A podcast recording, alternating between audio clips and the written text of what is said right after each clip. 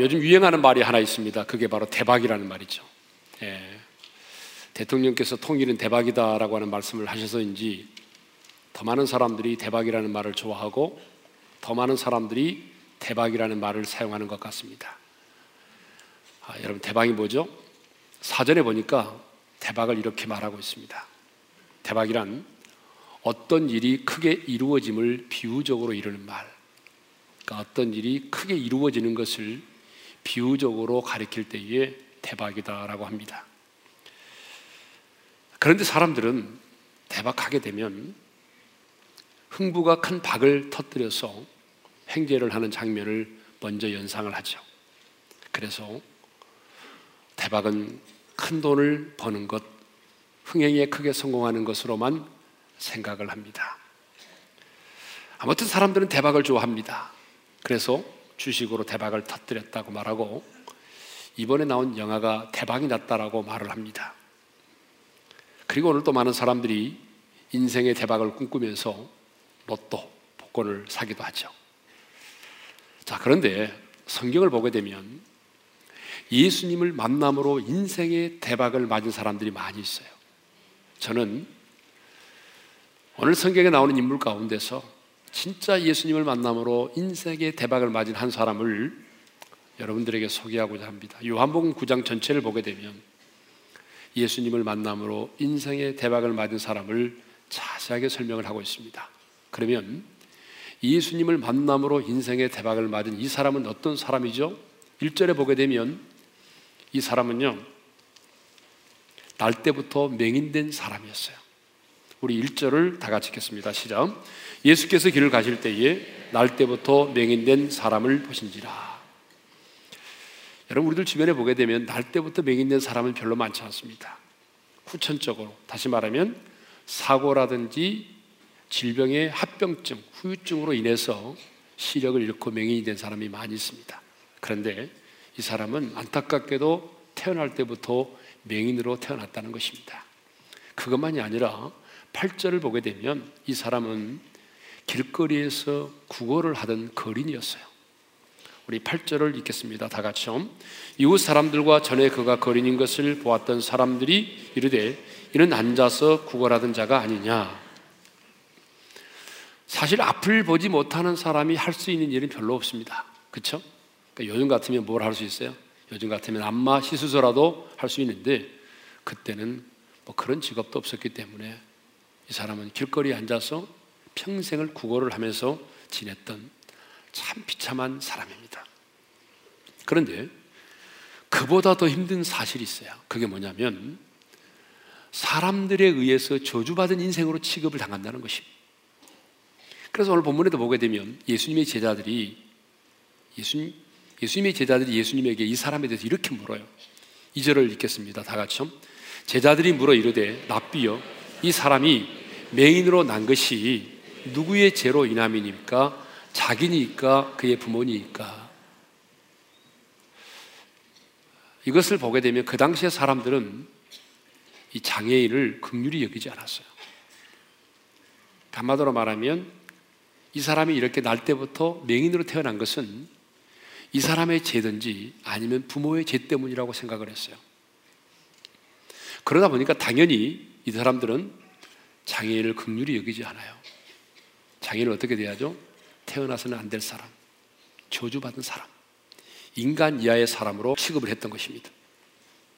그런데 이렇게 태어날 때부터 소경으로 태어나고 길거리에 앉아서 구걸하던 비참한 이 사람이 예수님을 만남으로 말미암아 여러분 인생의 대박을 맞게 되죠.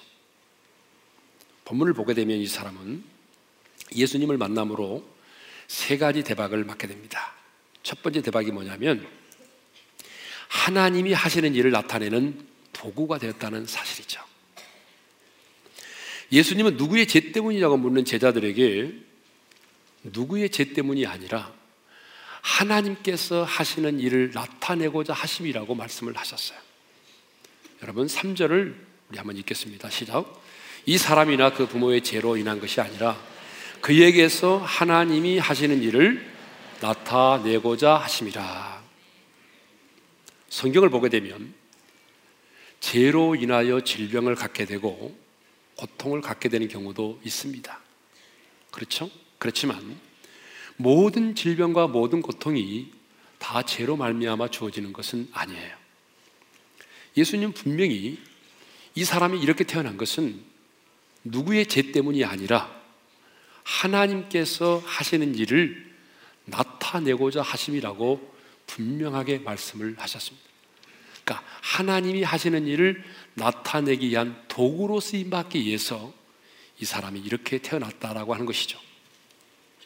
자, 우리 중에 고난 가운데 있는 분들이 많이 계시죠.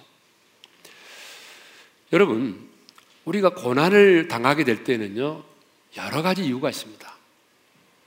정말 어떻게 보게 되면 수를 헤아릴 수 없을 만큼 우리가 고난을 당하게 된 여러 가지 이유가 있어요. 그런데 크게 보게 되면 우리가 고난을 딱 받게 되는 것은 두 가지 이유 때문입니다. 첫 번째는 어, 내가 지은 죄로 말미암아서 고난이 오는 경우가 있어요. 대표적인 사람이 누구죠? 대표적인 사람이 바로 야곱이죠. 야곱은요, 자신이 지은 그 죄로 인해서 고난을 받습니다. 자기가 뿌린 그 씨앗대로 그대로 고난을 받아요. 형을 속이고 아버지를 속였는데 나중에 보니까 예삼촌 나반으로부터 속임을 당하게 되죠. 그런데 그렇게 모진 고난을 받으면서 놀라운 사실은 야곱이 변화됐다는 거예요. 야곱이 하나님의 사람으로 다듬어지고 모난 부분이 깨어지고 변화되어 새 사람이 되었다는 것이죠. 정말 간사했던 사람, 자기의 깨를 의지해서 살기를 원했던 사람, 어떻게 보게 인간 중에서 가장 변화될 수 없는 것처럼 보였던 야곱이 나중에는 어떻게 되죠? 이스라엘로 바뀌어지게 됩니다. 그래서 하나님 없이는 살 수 없는 사람으로 바뀌어진 것이죠. 예.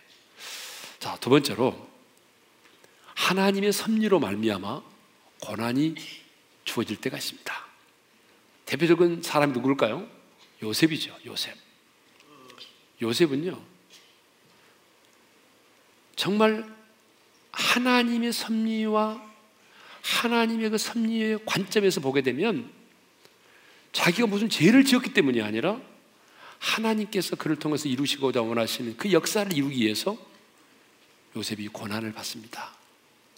형들에 의해서 미움을 받고 애굽의 종으로 팔려가게 되고 애굽에 내려가서는 보디발의 아내의 유혹을 물리쳤는데 억울하고 누명을 쓰고 감옥에까지 들어가게 되죠. 결과적으로 보게 되면 뭐예요?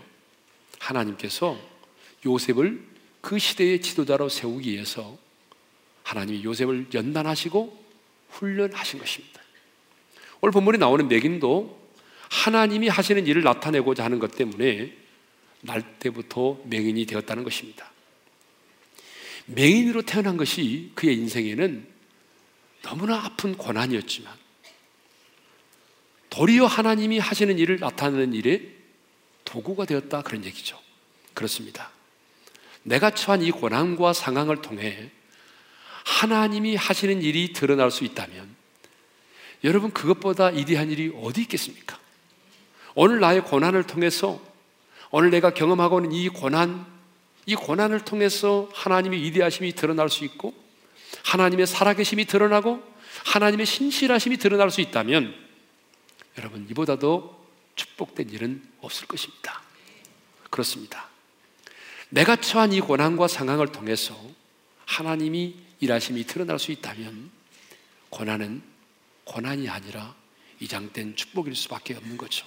그러므로 지금 고난 가운데 있는 분이 계신다면 왜 나만 겪는 고난이냐고 불평하지 말고 하나님께서 이 고난을 통해서 행하실 일을 믿음의 눈을 떠서 바라볼 수 있기를 바랍니다. 주변의 사람들이 내가 겪는 고난에 대해서 판단하고 정죄하고 나에게 상처되는 말을 할지라도 그것 때문에 자책하거나 낙심하지 않기를 바랍니다. 도리어 지금 나의 이 고난을 통해서 하나님께서 행하실 크고도 놀라운 일들을 기대하면서 여러분 끝까지 무릎으로 승부할 수 있기를 바랍니다. 사실 고난을 만나면 그 고난 자체도 힘들지만 주변의 사람들의 시선이 나를 더 힘들게 할 때가 많이 있습니다. 본문도 보게 되면 다른 사람도 아닌 예수님의 제자들이 이 사람을 향해서 뭐라고 말합니까? 이 사람의 죄입니까? 아니면 부모의 죄 때문입니까? 이렇게 물었다는 거예요. 여러분, 이 말을 들은 이 사람의 마음이 또 하나의 상처를 안겨준 거 아니겠어요? 예? 그러나 분명한 한 가지 사실은 하나님의 사람은 고난 때문에 망하지 않는다는 사실입니다. 그래서 사도 바울은 고린도 후서 4장 8절과 9절에서 이렇게 고백했습니다. 우리 다 같이 읽도록 하겠습니다. 다 같이 시작.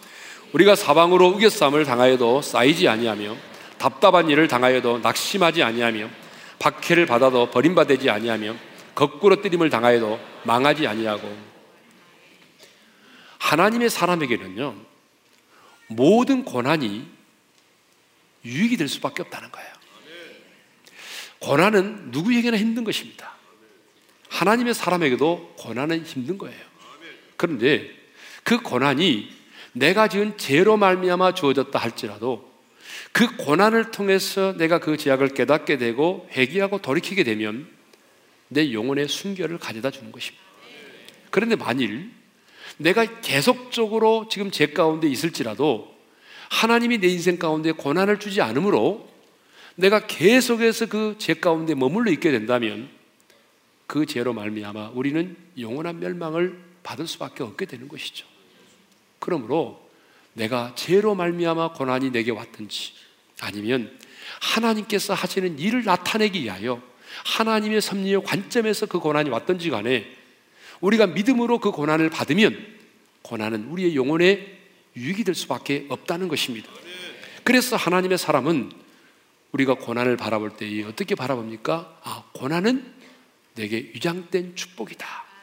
시편 기자는 한결 더 나아가서 고난 당한 것이 내게 유익이라 그렇게 고백을 했던 것이죠. 시편 119편 71절을 읽겠습니다. 다 같이요. 고난 당한 것이 내게 유익이라. 이로 말미암아 내가 주의 윤례들을 배우게 되었나이다. 그러므로 여러분 고난을 고난으로만 바라보지 마시고 믿음의 눈을 떠서 여러분의 고난을 바라볼 수 있기를 바랍니다. 만일 고난이 고난으로만 끝을 맺는다고 한다면 여러분 이것처럼 비참한 일이 어디 있겠습니까? 하나님의 사람은 고난이 고난으로 끝을 맺어서는 안 됩니다. 그 고난을 통해서 하나님의 일하심이 우리 가운데 드러날 수 있어야 하는 것이죠. 맹인된 이 사람은 하나님께서 하시는 일을 나타내기 위해 예비된 사람이었습니다. 그래서 하나님은 바로 날 때부터 맹인된 이 사람을 통해서 예수 그리스도가 메시아이심을 드러내었던 것입니다. 여러분 한번 생각해 보십시오. 이 사람이 날 때부터 맹인된 자가 아니었다고 한다면 어떻게 예수님을 만나 고침을 받음으로 예수님의 메시아임을 드러낼 수 있었겠습니까? 그러므로 이 사람은 자기의 인생의 고난을 통해서 예수 그리스도가 메시아임을 드러낼 수, 예수 그리스도가 메시아임을 드러낸 그야말로 인생의 대박을 터뜨린 것입니다. 저는 여러분에게 있는 여러분에게 주어진 인생의 고난이 고난으로 끝나지 않고 바로 하나님이 하나님 되심을 드러내는 인생의 대박이 되기를 주님의 이름으로 축원합니다. 자, 두 번째 대박입니다. 두 번째 대박이 뭐냐면 육신의 눈을 떠서 보게 되었다라고 하는 사실이죠. 예수님은 땅에 침을 뱉으사 진흙을 이겨서 그의 눈에 바르신 다음에 실로한 못에 가서 씻으라고 말씀을 하셨습니다. 자, 6절과 7절 상반절을 읽겠습니다. 시작. 땅에 침을 뱉어 진흙을 이겨 그의 눈에 바르시고 이르시되 실로한 못에 가서 씻으라. 여러분 앞을 보지 못하는 이 맹인이 실로암 연못까지 갖는다고 하는 것은 쉬운 일이 아닙니다. 가면서 쓰러지기도 했을 것이고 사람들의 손에 이끌려 가다가 또 넘어지기도 했을 것이고 물어 물어서 어렵게 실로암 연못까지 나아갔어요. 그리고 실로 못으로 나간 다음에 주님이 자신의 눈에 발라둔 진흙을 씻기 시작을 했어요. 그러자 어떤 일이 일어났죠? 자, 7절 하반절을 읽겠습니다. 다 같이요. 이에 가서 씻고 밝은 눈으로 왔더라. 주님의 말씀에 순종하여 실로와 못에 가서 씻었더니 눈이 밝아졌어요. 눈이 떠서 보게 된 것입니다. 칠흑같이 어두운 것만 바라봤던 이 사람이 빛을 보게 된 것입니다. 아름다운 하늘을 보고 하늘을 나는 새를 보고 꽃을 보고 자신의 부모를 보고 예? 여러분 이 보게 된 놀라운 역사가 일어난 것이죠. 평생 길거리에 앉아서 구걸하여 먹고 살던 거지였는데 이제는 보게 되어 마음대로 걸을 수 있고 뛰어다닐 수 있게 된 것입니다. 이제는 구걸을 하지 않아도 되는 인생이 된 것입니다. 예수님을 만나 그 말씀에 순종함으로 여러분 눈이 떠져서 보게 된 것입니다. 여러분 이보다 더 큰 인생의 대박이 어디 있겠어요? 그런데 날 때부터 맹인된 자, 그것도 거리에서 구걸하던 자가 눈이 밝아져 보게 되자 한순간 이제 화제 인물이 되었어요.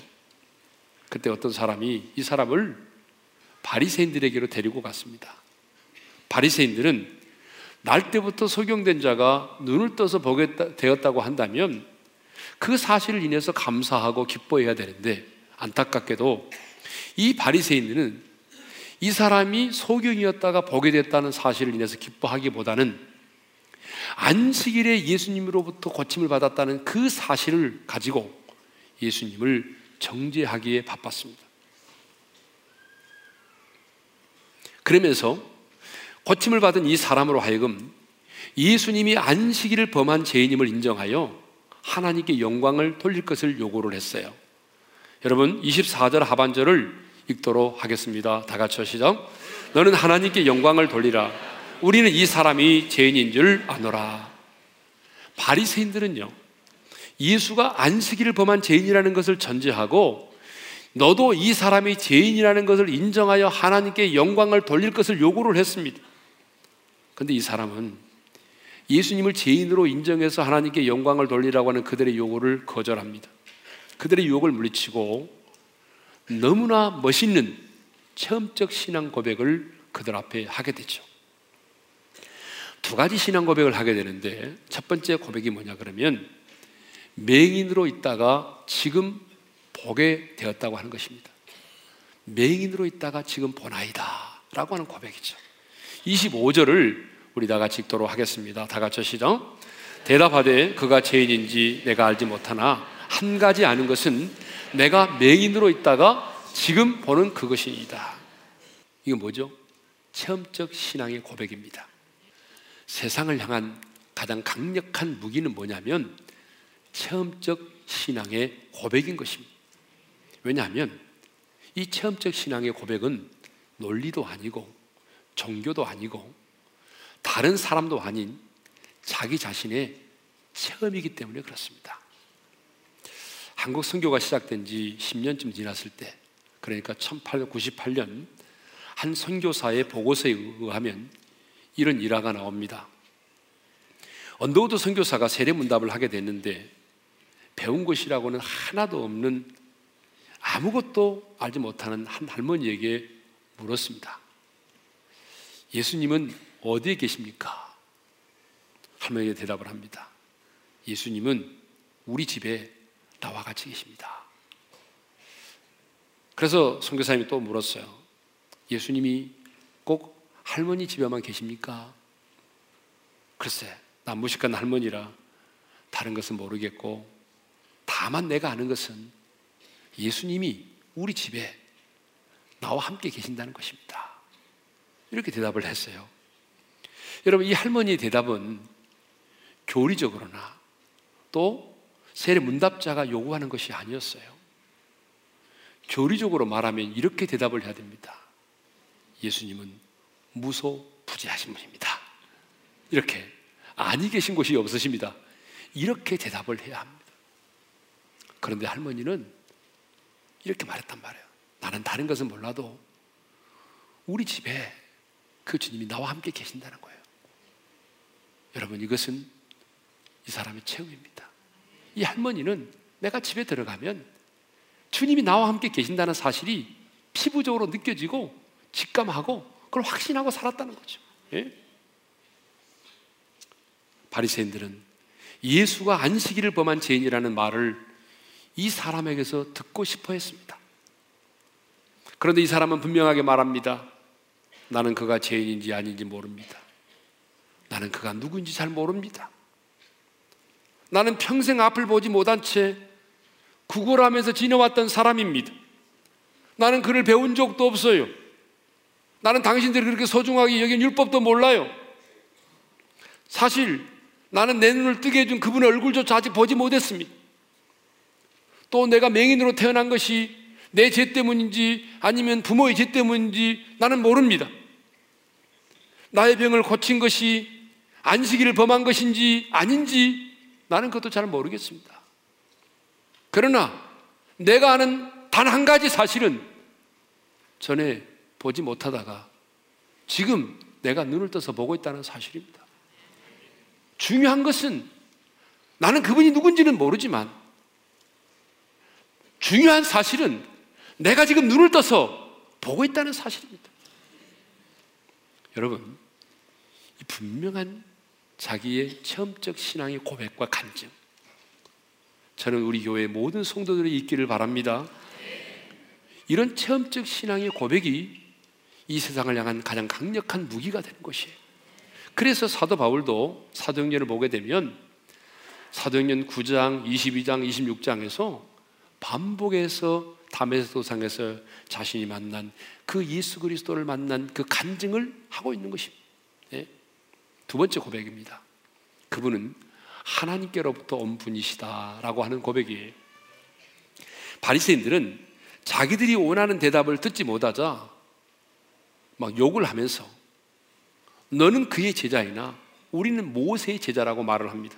그러면서 하는 말이 하나님이 모세에게 말씀하시는 것은 우리가 알고 있지만 이 사람 예수는 어디서 왔는지 우리가 알지 못한다. 라고 말을 했어요.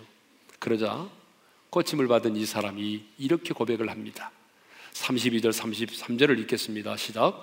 장세 이후로 맹인으로 난 자의 눈을 뜨게 하였다함을 듣지 못하였으니 이 사람이 하나님께로부터 오지 아니하였으면 아무 일도 할 수 없으리다. 무슨 말입니까? 창세 이후로 날 때부터 맹인이었던 사람이 눈을 떴다는 소식을 내가 들어본 적이 없습니다. 그런데 그 사람이 내 눈을 뜨게 하지 않았습니까? 그렇다면 무슨 말입니까? 나는 다른 사람은 몰라도 나는 그분이 하나님께로부터 온 분이심을 믿습니다. 그렇지 않고서야 내가 어떻게 눈을 뜰 수 있단 말입니까? 이렇게 고백을 했단 말이죠. 이것을 보게 되면 하나님을 믿지 않은 이 불신앙의 세상을 향해서 우리가 가질 수 있는 강력한 무기가 뭐냐? 그게 바로 내가 만난 하나님에 대한 체험적 신앙의 고백과 간증이라는 사실입니다. 저는 우리 오륜의 모든 성도들에게 이 분명한 체험적 간증과 신앙의 고백이 있기를 원합니다. 내가 만나는 사람들에게, 나를 아는 사람들에게 분명하게 들려줄 수 있는 이 체험적 신앙의 고백이 있어야 됩니다. 물론 교리도 중요합니다. 왜냐하면 교리라고 하는 것은 우리의 신앙생활의 뼈대가 되기 때문에 교리도 중요합니다. 그렇지만 여러분 아무리 교리를 알아도 오늘 내 삶 가운데 하나님을 만난 하나님을 만난 생생한 체험적 간증이 없다면 여러분 그 신앙은 죽은 신앙입니다. 뭐 예를 들자면 하나님은 무소부지하신 하나님입니다. 뭐 하나님은 임마누엘의 하나님이십니다. 아무리 교리적으로 알아도 나와 함께 계신 그 하나님에 대한 간증이 없다면 그 교리는 의미가 없다 그런 얘기죠. 예. 명인처럼 성경의 내용을 잘 몰라도 하나님을 만남으로 하나님께서 내게 행하신 일에 대한 분명한 신앙의 간증과 고백이 여러분들에게 있을 수 있기를 바랍니다. 그래서 이번 한 주간 동안도 여러분을 만나는 사람들에게, 직장의 동료들에게, 내 자녀들에게 하나님께서 내 인생 가운데 행하신 일들을 생생하게 나눌 수 있고 고백할 수 있는 그런 간증과 고백이 있기를 바랍니다. 여러분, 우리가 살아계신 하나님을 만나고 그 하나님과 동행하며 살아가는데 여러분, 우리의 삶 가운데 하나님이 내게 행하신 일에 대한 간증이 없다면 여러분, 그 믿음은 진정한 신앙이라고 볼 수가 없는 거죠. 자, 세 번째 대박을 나누겠습니다. 세 번째 대박이 뭐냐면 영의 눈이 열려서 예수를 믿게 되었다고 하는 거죠. 전에 맹인이었던 사람은 예수를 죄인으로 인정해 주기를 바랐던 바리새인들의 요구를 무시하고 자신의 체험적 신앙을 고백을 했어요. 그래서 어떻게 됐어요? 출교를 당하게 됩니다. 자, 34절을 읽겠어요. 다 같이 시작. 그들이 대답하여 이르되 네가 온전히 죄 가운데서 나서 우리를 가르치느냐 하고 이에 쫓아내어 보내니라. 여러분, 여기서 내어 쫓아 보냈다고 하는 말은요. 단순히 그 장소에서만 그를 내어 쫓아 보냈다는 말이 아닙니다. 이것은 출교를 당했다는 말입니다. 출교. 여러분, 이 출교를 당했다는 말은 결국 생활의 모든 기반이 무너졌음을 말하는 것입니다. 이제 그는 완전히 왕따가 됐어요. 이제는 먹고 사는 것조차 힘들어졌어요. 그런데 주님은 신앙의 양심을 거스르지 않고 예수가 하나님께로부터 온 자임을 고백하여 출교를 당한 이 사람을 예멸하지 않으셨어요. 주님이 찾아와 이 사람을 만나 주셨습니다. 그리고 그에게 이렇게 묻습니다. 네가 인자를 믿느냐? 이 물음에 이 사람이 이렇게 대답을 하죠. 자, 36절입니다. 다 같이요. 대답하 이르되 주여 그가 누구시오니까 내가 믿고자 하나이다. 이것을 보면 아직까지 이 사람이 예수가 하나님께로부터 온 자다라는 사실을 믿으면서도 예수 그리스도가 메시아라는 사실은 아직 믿지 못하고 있었다는 사실입니다. 예수님은 지금 네가 보고 있고 지금 너와 말하고 있는 내가 바로 메시아다라고 말씀을 하셨어요. 37절입니다. 다 같이요. 예수께서 이르시되 네가 그를 보았거니와 지금 너와 말하는 자가 그이니라. 무슨 말입니까? 지금 너의 병을 고쳤고 내가 너를 만나 주었고 지금 네 앞에서 말하고 있는 내가 바로 메시아라는 거예요. 여러분 이 말을 듣자마자 이 사람이 어떻게 반응하십니까? 잠깐만요. 내가 다시 한번 돌아가서 생각하고 묵상해보고 기도하고 돌아와서 얘기해 줄게요. 그게 아니에요. 그 자리에서 그 자리에서 주저하지 머뭇거리지 않아요. 주저하지 않고 그 자리에서 말합니다. 이렇게 말하죠. 주여 내가 믿나이다. 자, 38절을 읽겠습니다. 시작. 주여 내가 믿나이다 하고 잘하는지라. 이 사람은요, 영안이 열렸어요. 그리고 예수 그리스도를 믿음으로 구원받은 하나님의 자녀가 되었습니다. 여러분, 이보다 더 큰 인생의 대박이 어디 있겠습니까? 우리 인생의 가장 큰 대박은요, 저와 여러분이 은혜로 예수를 믿게 된 것입니다. 이 세상의 사람들이 믿는 신이, 잡신이 얼마나 많습니까? 이번 성지 순례에서 보고 느낀 것은 오고 오는 세대의 수많은 사람들이 수많은 신들을 섬겨왔다는 것입니다. 철학과 문학이 번성한 헬라와 로마에는 정말 많은 신들이 있었습니다. 가는 곳마다 신전들이 있었어요. 예, 신전들이 없는 곳이 없어요. 가까운 일본만 하더라도 600만, 800만이라고 하는 신들이 있다고 하지 않습니까? 사람들은 끊임없이 자기들의 필요에 따라 신들을 만들었어요. 그런데 이렇게 수천 수만의 신들이 있는데 그 가운데 오직 유일한 길이요 진리요 생명 대신 예수 그리스도를 믿고 있다는 이 사실은 여러분 이 사실보다 더 큰 축복이고 영광이 어디 있겠습니까? 이 맹인은 예수님을 인격적으로 만났고 예수님을 자신의 구주로 믿게 되는 인생의 축복을 받아 누리게 된 것입니다. 이보다 더 큰 인생의 대박이 어디 있겠습니까? 오늘 똑같은 하늘 아래서 인생을 살고 있지만 어떤 사람은 영안이 열려서 예수를 믿게 되고 어떤 사람들은 영적인 소경이 되어서 예수님과는 상관이 없는 사람으로 살아가고 있지 않습니까? 그래서 예수님은 자신을 구주로 믿고 영접하여 하나님의 자녀가 된 이 사람에게 왜 자신이 이 세상에 오셨는지를 설명하셨어요. 여러분 39절 상반절을 읽겠습니다. 시작.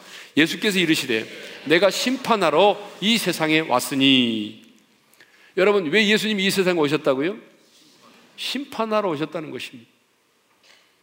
아니 어떤 분이 이렇게 말할 거예요. 아니 예수님이 이 땅에 오신 것은 구원하러 오셨고 재림 다시 오실 예수님이 심판하러 오신다고 그랬는데 왜 예수님이 이렇게 말씀하셨을까? 여러분 물론 우리 예수님은 우리를 구원하러 오셨습니다. 그렇지만 구원과 심판이라고 하는 것은요, 동전의 양면과 같아요. 별개가 아니라 그 말이에요. 예? 그러기 때문에 주님이 지금 그렇게 말씀하시는 거예요. 그러면 심판의 내용이 뭐죠? 39절 하반절을 읽겠습니다. 다 같이요. 보지 못하는 자들은 보게 하고 보는 자들은 맹인이 되게 하려 함이라. 이게 심판의 내용이에요. 예? 심판의 내용은 곧 뭐예요? 예수 믿는 것과 직결된다는 것인데 보지 못하는 자들이 보게 된다는 것은 뭘 말하죠? 자, 보지 못하는 자들이 보게 된다는 것은 영적인 눈이 열려서 예수를 믿게 되는 것을 말합니다. 진리의 빛이 임하여 영안이 열려서 예수 그리스도를 구주로 믿고 받아들이는 것을 말합니다. 그러니까 저와 여러분들도 영안이 열렸어요. 여러분, 영안 열렸다는 것은 신비한 것만 말하는 게 아닙니다. 여러분, 진리 대신 주님께서 그 빛을 우리 가운데 비출 때에 우리의 영안이 열렸기 때문에 참 빛으로 오신 예수님, 길이요 진리요 생명 되신 예수님을 우리가 믿고 받아들이고 영접할 수 있었던 것입니다. 그러니까 여러분이 오늘 예수를 믿었다는 말은 여러분 무슨 말이죠? 다른 말로 말하면 우리 영안이 열렸다는 얘기죠. 우리가 과거에는 흑암 가운데 살고 있었어요. 그런데 주님이 어느 날 진리의 빛으로 우리 가운데 찾아와 주셨고 우리가 그 눈을 열어서 어떻게 진리 되신 그 예수님을 보고 믿게 된 것입니다. 예. 그렇다면 보는 자들이 맹인이 되었다는 말은 무슨 말이죠? 보는 자들은 맹인이 되게 하려 하심이라고 그랬어요.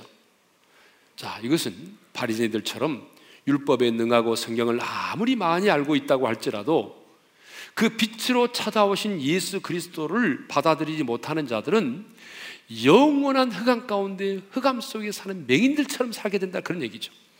실제로 바리새인들은 어떤 사람들입니까? 율법을 가르치는 자들이었습니다. 그들은 성경의 박사들입니다. 그런데 그들은 모세의 율법과 서기관들의 글과 시편이 말하고 있는 그 예수 그리스도를 받아들이지 않았습니다. 예수 그리스도가 참 빛으로 오셨지만 그들은 그 빛을 거절한 것이죠. 그 빛을 받아들이지 않았어요. 그래서 주님은 바리새인들을 향하여 이렇게 말씀을 하셨습니다. 41절 하반절입니다. 다 같이요. 너희가 맹인이 되었더라면 죄가 없었으리니와 본다고 하니 너희 죄가 그대로 있느니라. 목회를 하면서 보니까 차라리 맹인이었더라면 좋았을 텐데 라는 생각이 드는 사람들이 많이 있습니다. 차라리 세상적으로 성공하지 않았으면 좋았을 텐데. 차라리 가난한 자로 살았으면 좋았을 텐데. 차라리 건강하지 않았으면 좋았을 텐데. 차라리 그런 인기와 명예와 지위가 없었으면 좋았을 텐데. 그런 생각이 드는 사람들이 있어요. 우리들 주변에 보게 되면 남보다 많이면 많이 배운 그 학문 때문에 그 부요함 때문에 그 건강 때문에 그 자존심 때문에 그 지위와 명예 때문에 빛 대신 주님, 진리 대신 주님을 받아들이지 못하고 여전히 맹인으로 허강 가운데 지내는 사람들이 있다 그 말입니다. 하지만 세상의 실패를 통해서 질병을 통해서 연약함과 넘어짐을 통하여 마음이 가난해지고 영안이 열려서 예수를 믿는 사람들이 있지 않습니까? 오늘 우리는 예수를 만남으로 인생의 대박을 맞은 한 사람을 생각을 했습니다. 그는 앞을 보지 못하는 맹인으로 비참한 인생으로 태어났습니다. 길거리에 앉아서 평생을 구걸하던 저주받은 인생이었습니다. 그런데 그가 예수를 만남으로 인생의 대박을 맞은 것입니다. 자신을 통해 예수 그리스도가 메시아이심이 드러나게 되었습니다. 자신을 통해 하나님께서 하시는 일이 나타나게 되었습니다. 그리고 육적인 눈이 열려 보게 되었습니다. 그리고 영안이 열려 예수 그리스도를 믿고 받아들이게 되었습니다. 그렇다면 이 사람만이 인생의 대박을 맞은 사람일까요? 아닙니다. 저와 여러분 역시 영적인 눈이 열려 예수를 믿음으로 인생의 대박을 맞은 사람입니다. 여러분 동의하십니까? 여러분은 주께서 우리의 눈을 열어 주셨기 때문에 오늘 우리가 그 예수 그리스도를 믿고 받아들이고 하나님의 자녀가 된 것이죠. 그러니까 우리는 이미 인생의 대박을 맞은 사람. 그런데 우리의 인생의 대박은 한 번으로 끝이 나면 안 됩니다. 제가 말씀을 묵상하면서 깨달은 것은 우리가 하나님 앞에 가는 그날까지 우리의 인생 가운데 하나님이 행하시는 큰 일로 말미암는 대박은 계속되어야 한다는 것입니다. 그 대박이 뭐겠습니까? 하나님께서 행하시는 그 놀라운 일, 하나님이 저와 여러분들을 통해서 행하시는 그 일을 통하여 하나님의 하나님 되심이, 하나님의 신실하심이, 하나님의 이디하심이, 하나님의 살아계심이 드러날 수만 있다면 우리는 죽는 그날까지 더 많은 인생의 대박을 터뜨릴 수가 있게 되는 것이죠. 자, 이 찬양을 부르고 싶습니다. 참 오랜만에 부르는 찬양인데 왜 나만 겪는 고난이냐고 불평하지 마세요. 고난의 뒤편에 있는 주님이 주실 축복 미리 보면서 감사하세요. 여러분, 고난은 누구에게나 힘든 법입니다. 그리고 고난이 없는 사람은 없습니다. 그런데 여러분, 하나님의 사람은 고난 때문에 망하지 않아요. 여러분에게 주어진 고난이 어떤 고난이든지 간에 고난은 우리에게는 유익이 되는 것입니다. 고난을 고난으로만 바라보지 말고 이 고난을 통해서 하나님이 행하실 놀라운 일들을 믿음의 눈으로 바라보면서 여러분에게 주어진 인생의 고난이 고난으로 끝나지 아니하고 인생의 대박이 되기를 소망하면서 그 마음으로 이 찬양을 드리며 나가겠습니다. 왜 나만 겪는 고난이냐고 불평하지 마세요 고난의 뒤 주님이 주신 축복 미리 보면서 감사하세요. 너무 견디기 힘든 지금 이 순간에도 주님이 일하고 계시잖아요. 남들은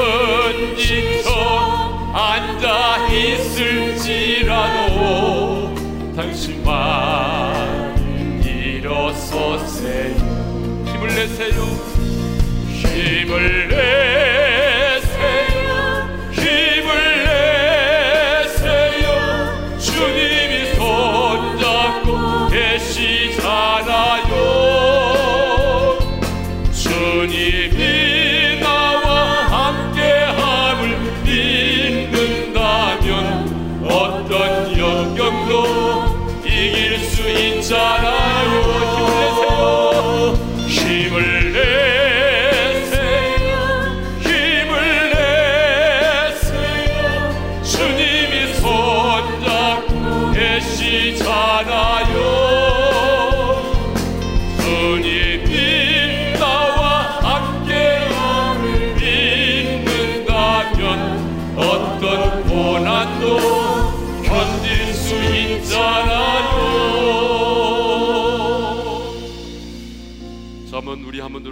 주신 말씀 마음에 새깁시다. 태어날 때부터 맹인으로 태어난 이 사람. 그래서 사람들에게 저주받은 인생으로 취급받았던 이 사람. 평생을 길거리에 앉아서 구걸하며 살아야만 했던 비참한 이 사람. 그가 주님을 만남으로 인생의 대박을 맞았습니다. 예수 그리스도가 메시아이심을 드러내는 하나님께서 행하시고자 원하시는 일을 나타내는 일의 도구가 되었습니다. 육신의 눈이 열렸습니다. 영안 열려 예수 그리스도를 믿게 되었습니다. 사랑하는 성도 여러분, 저와 여러분도 인생의 대박을 맞은 사람이죠. 주님이 진리의 빛으로 찾아오셔서 우리의 눈을 열어 주셨기에 흑암 속에 있던 우리가 빛 대신 주님을 믿게 된 것입니다. 그런데 오늘 주님 우리에게 두 가지를 요구하십니다. 너에게도 체험적 신앙의 고백과 간증이 필요하다는 것입니다. 오늘 우리에게 체험적 신앙과 고백과 간증이 필요합니다. 그것이 세상을 향한 가장 강력한 무기이기 때문에 그렇습니다. 구원은 관념이 아니라 철학이 아니라 구체적인 사건입니다. 하나님께서 우리를 구원하셨다면 그리고 우리가 하나님과 동행하는 이 사건은 관념이 아니고 실제적인 사건입니다. 그렇기 때문에 주님을 만난 사람에게는 반드시 체험적인 신앙의 고백과 간증이 있어야 되는 것입니다. 이번 한 주간 동안 여러분의 직장의 동료들에게 여러분의 친구와 여러분을 아는 사람들에게 하나님께서 여러분의 행하신 일들을 체험적인 간증을 할 수 있어야 합니다. 주님, 체험적인 간증을 할 수 있게 도와주십시오.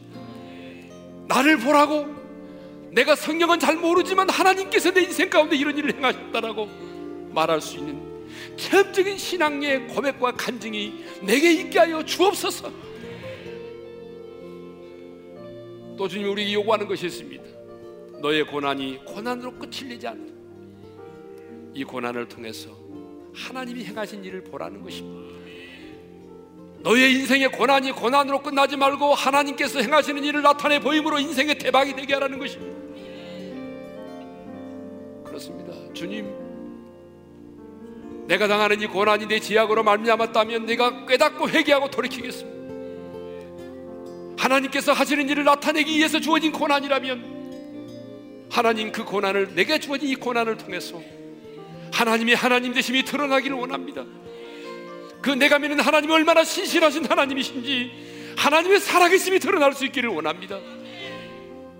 이렇게 고백하며 간증하며 나가십니다. 오늘 주신 말씀을 새기면서 다 같이 우리 주먹을 불 끈지고 주야문 외치고 부르짖어 기도하며 나가기를 원합니다. 주여 아버지 하나님 감사합니다. 비참했던 이 사람 날 때부터 소경되었던 이 사람 저주받은 인생 태어나서는 안 될 사람으로 취급받았던 이 가련한 인생이 주님을 만남으로 말미암아 인생의 대박을 맞았습니다.